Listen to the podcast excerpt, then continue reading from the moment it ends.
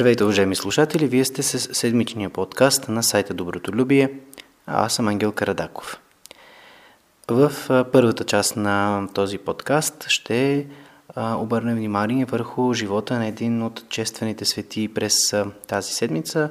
На 28 януари в петък ще отбележим памета на светия преподобен отец наш Ефрем Сирин, сириец, както и ще видим а, негово слово за истината и лъжата, а във втората част на подкаста а, сме ви подготвили един разговор с доцент доктор Костадин Нушев от Богословския факултет на Софийския университет, с когото а, говорим за празника на светите трима светители, както и за различни инициативи, в Богословския факултет и сред младите богослови.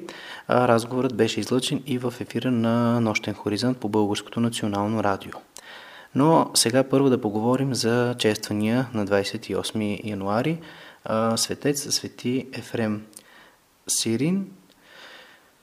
Свети Ефрем Сирин, според неговото житие, е бил родом от Едеса, Сирия, син на благочестиви родители – а, млад отишъл в пустинята и станал монах, където прекарал живота си в подвизи.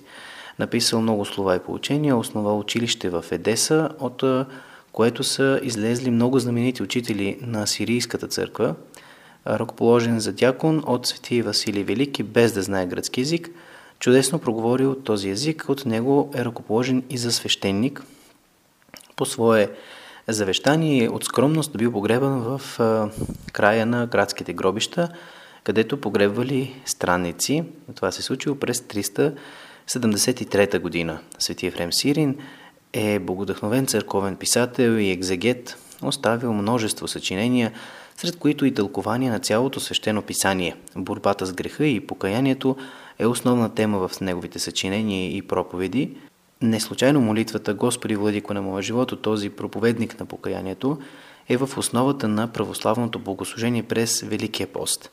В разнообразни литературни и умилитични форми Свети Ефрем разглежда и други основни нравствено-аскетични въпроси. Свети Ефрем Сирин води борба с ересите и утвърждава православната вяра и до нас са останали множество негови догматико-полемични съчинения – Едно от тях, за които вече анонсирах, е за истината и лъжата. Блажен е той, който съгласува живота си с истината и не се отдава на лъжата, казва Свети Ефрем Сирин. Човек е щастлив, когато твори истината, защото Бог е истинен и лъжа в него няма. Кой няма да облажи човека, който спазва истината? Който пребива в истината, той всякога е угоден Богу за всички човеци е полезен. В обществото е прекрасен и във всяка работа правдив.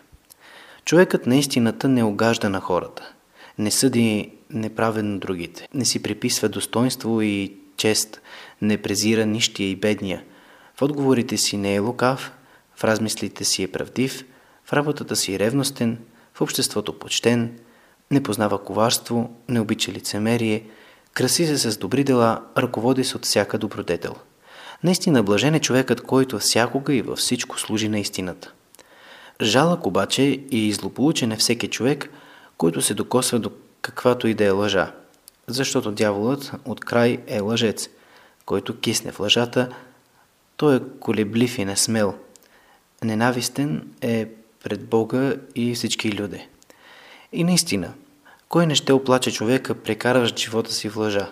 Такъв човек в никоя работа не заслужава доверие и във всеки отговор е подозрителен. В живота той възбужда гняв и караници, в обществото пък е това, което е ръждата за желязото. Той е дързък по сърце и безоплчлив в обноски, подслушва чуждите тайни и леко ги открива, умее с езика си да излага и тези, които стоят твърдо в истината и доброто. Нищо не говори без клетва и мисли да убеждава с многословие. Лъже изобретателно и хитро изопачава. Няма рана по-дълбока и позор по-висок от лъжата. Лъжецът за всички е гнусен, пред всички смешен. Ето защо нека бъдем внимателни към себе си, да не киснем в лъжата. Казва в свое слово свети Ефрем Сирин. Сега ви предлагам да чуем православно песнопение, а след това ви предлагам и разговора с доцент Костадин Нушев, излъчен в нощен хоризонт по БНР. Здравейте,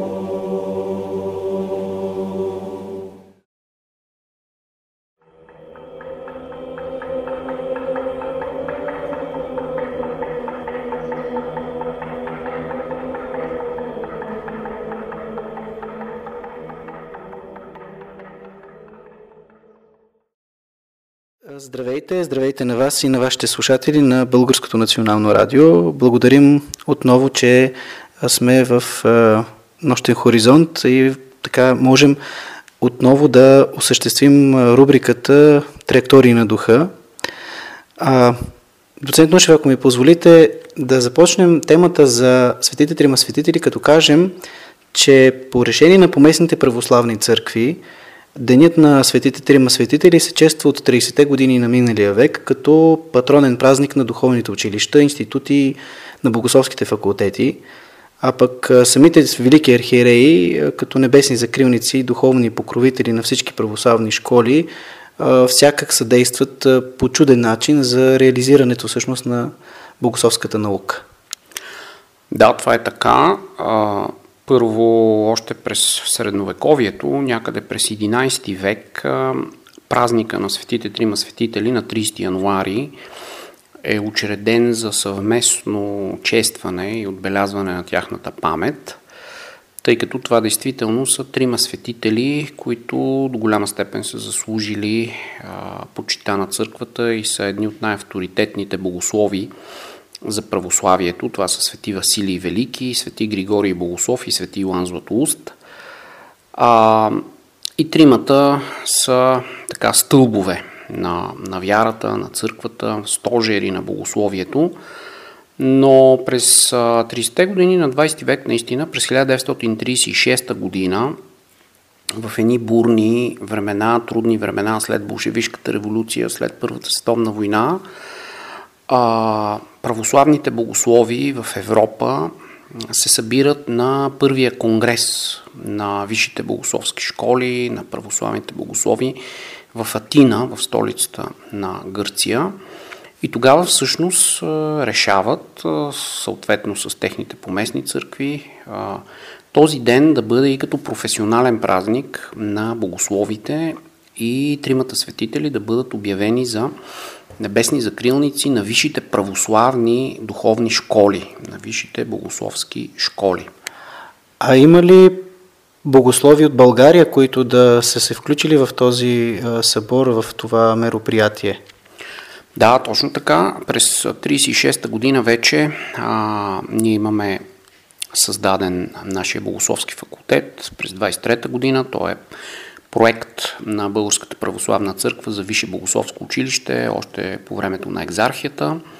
И след освобождението се засилва така това усилие, това движение българските духовници и богослови да се обучават, да придобиват своето висше богословско образование в България, защото се е налагало те да пътуват в чужбина, било в руските духовни академии или на Запад в европейски университети, което разбира се не отменя така това а, обучение и придобиване на допълнителна квалификация, специализация и в други учебни заведения, но от 23-та година ние имаме Богословски факултет към Софийски университет и първия декан е професор доктор Стефан Цанков, протопрезвитер Стефан Цанков, един от първите професори.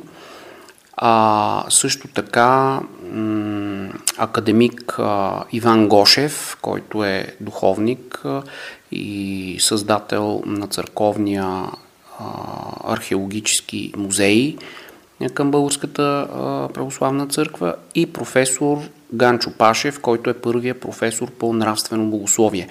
Фактически от България, от Българската православна църква и от Българската висша богословска школа на първия конгрес на православните богослови в Атина са участвали тези трима наши професори. Двамата са духовници и академици, в последствие са признати а, за академици, членове на Българската академия на науките, т.е. това са двама от най-изявените наши богослови и професор Ганчо Пашев, който пък е основателя на нравственото богословие, на катедрата по нравствено богословие в България. Може би в духа на празника на светите трима светители а, и сигурно ще е интересно на слушателите на, на Националното радио да разберат, че всъщност от празника на светите трима светители, който отбелязваме сега в края на месеца януари, ще бъде възобновен едно издание на студентите от Богословския факултет, Богословски вестник, в който вие сте участвал в създаването всъщност на този вестник и сега и в неговото възстановяване. А, може би да, да разкажете и на мен като студент, а и на, и на нашите слушатели всъщност за тази идея, за тази инициатива. Да, ами това беше през далечната вече 1995 година, тогава, когато бяхме, може би, в четвърти курс студенти в Богословския факултет, заедно с колеги от а, моя випуск. Ние сме а, представители на първия випуск на възстановения Богословски факултет в Софийския университет от 1991 година. Нашето образование а, беше през 1991 до 1996 година. Тогава всички ние като така млади а, идеалисти в някакъв смисъл, ентусиасти, искахме да създадем свое студентско издание и започнахме да издаваме този вестник а, за празника на свети Климент Охридски на 25 ноември 1995 година излезе първия брой, като искахме от една страна да имаме едно издание академично на студентите, разбира се, в нашия вестник канехме нашите професори, деканското ръководство, като една трибуна за дискусия и като едно възобновяване на всичките тези академични търсения тогава, в началото на 90-те години, а също така а, много от нашите а, теми, текстове, материали, а, студентски коментари бяха а, насочени към а, проблемите на богословското образование, на висшето богословско образование и на религиозното обучение в училище, защото тогава нашата Българска православна църква започна тази кауза за възстановяване на религиозното образование в българското училище и ние естествено се вълнувахме като така едно първо поколение на богослови, на които им предстои също така, освен да поемат служението в църквата, като свещеници, духовници, проповедници, пастири, също така да бъдат и на това поприще на учителството на преподаването на религия в българското училище. За съжаление обаче някъде към средата на 96-та година заради тогавашната хиперинфлация, а, днешните студенти може би не си спомнят тези трудни времена, а, тъй като ние сами издавахме а, отец Йордан Пашев, който в момента е свещеник в Германия, а, беше сред нашата ред колегия и той а, беше поел грижата да отпечатва, да издава а, вестника, но хиперинфлацията доведе до много драстично повишаване на цените на хартията, на печатните услуги, а ние сами събирахме скромните средства, така сами си дарявахме, а, за да имаме такова издание и ние вече, така да се каже, а, стана за нас непосилно тогава и прекъснахме издаването на вестника. Но ето, че сега, 25 години след а, това м- начинание, през 2016 година на една конференция в Швейцария, в а, университета в Берн, където а, са завършили много от нашите а, предшественици в Швейцария и също университета в Фрибург, където Екзарх Стефан е придобил своята докторска степен. Ние успяхме да се срещнем отново с отец Йордан, който беше, отговаряше като свещеник и за нашите българи в Швейцария. И тогава се зароди една идея да възстановим а, това издание, макар и вече като дигитален а, вестник, като дигитално издание, като електронно издание, за да не се налага да зависим пак от а, тези финансови проблеми за хартия, отпечатване. А, и така, а, слава Богу, вече м- повечето от нас са станали преподаватели. Доцента Катерина Дамянова беше в тази наша група на а, така ред колегия от студенти, някои вече са свещеници.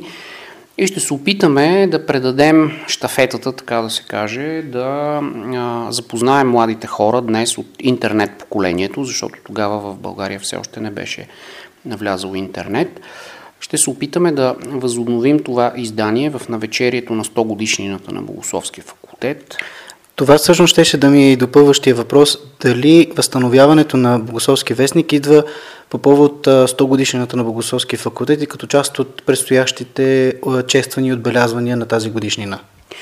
По принцип, ние от няколко години в Богословския факултет има такова решение на Общото събрание. Нашите академични инициативи, научни проекти да бъдат ориентирани към тази годишнина, да направим всичко възможно да проучим богословското наследство, книжовното наследство, академичното дело на големите професори, академици, основатели на Богословския факултет и да запознаем както следващите поколения студенти, така и по-широката църковна и академична общественост с традициите на Богословския факултет.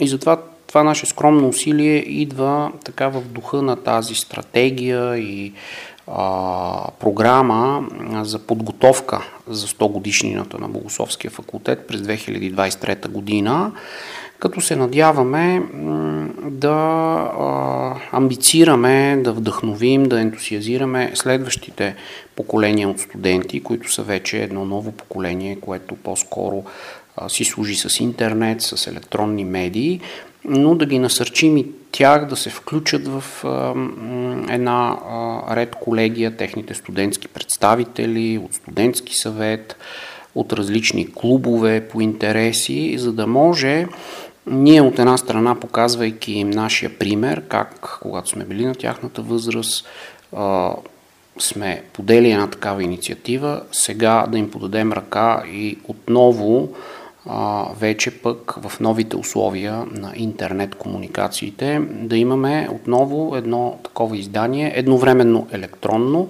и книжно, вестник, който по лесен и достъпен начин да се чете в интернет среда, но също така и да поддържаме тази наша традиция за книжовност, да имаме и книжно издание, за да се запазва и в библиотеките, да се запазва като едно архивно наследство.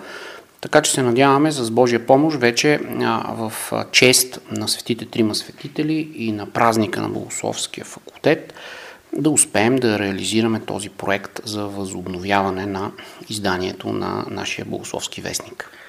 Трябва да ви допълня да кажа, че всъщност появата на Богословския вестник, възстановяването на изданието, се появява и в, така, в навечерието, в подготовката за организирането на Международна конференция Църкви и медии, която за сега е запланувана да се реализира в края на, местни, на месец март, на 26 и 27 март, по повод празника Благовещение. Темата да бъде за църквата и медиите. Да, ето това е една нова съвременна инициатива вече на новото поколение студенти, която се надявам да подкрепиме и да анонсираме в първия брой на възстановения Богословски вестник и да поканим всички студенти, които имат и журналистически опит и биха се включили в една такава инициатива, било в хибридна форма, присъствено и дистанционно, онлайн, на съвременните платформи, на които провеждаме и обучението през последните две години по време на така, тези извънредни мерки. И надявам се да анонсираме м- тази нова инициатива за християнска журналистика, за църква и медии, за благовестието на православната църква чрез медиите и чрез съвременните интернет медии. Появиха се нови медийни платформи, които са и в текстови, видео и радио вариант, така че новото поколение студенти имат и много повече възможности от нас да правят свои медии чрез различни канали. Надяваме се така да насърчим едно общество, да го кажем, от млади хора, които се вълнуват от църква и медии, християнска журналистика и защо не да превърнем празника Благовещение в един своеобразен празник на съвременното благовестие на църквата, празник на християнската журналистика. И тук може би трябва да, да пожелаем и всъщност светите трима светители да съдействат не само на нас, ами и на всички богослови на православните християни въобще, а пък в инициативата за не само за православната конференция за църквата и медиите, но и в реализацията на всички тези медийни продукти да разчитаме и на медийното партньорство и на Българското национално радио. Да, да припомним само, че Свети Иван Златоуст е един от най-авторитетните духовни учители, един от тримата светители, който е покровител на проповедниците. Българското национално радио е една от националните медии, които а, в своя двор разполага с параклис, посветен на Свети Йоан Златоуст, така че се надяваме и БНР също да се включи активно в тези наши инициативи и да преоткрие тази връзка между проповета, между покровителството на Свети Иван Златоуст, защо не Свети Иван Златоуст да се превърне и в един от духовните покровители на християнските журналисти. Знаем как църквата го почита и тачи неговата проповед, неговото слово и не случайно е получило това име Златоуст. А пък радиото най-вече разчита на устната реч, за разлика от телевизията и пресата с образите и с текста.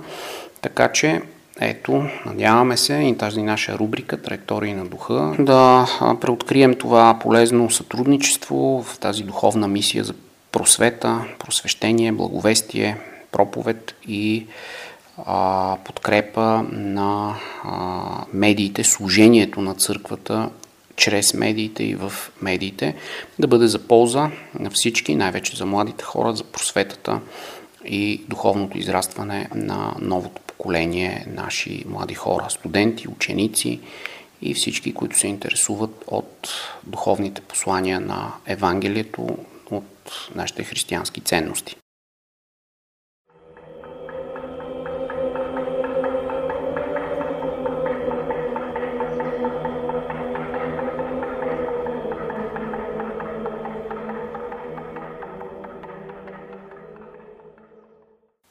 С това, уважаеми слушатели, се разделяме. За повече духовни текстове, православна литература и новини от православния свят, четете на сайта Добротолюбие. С вас ще бъдем заедно следващата седмица.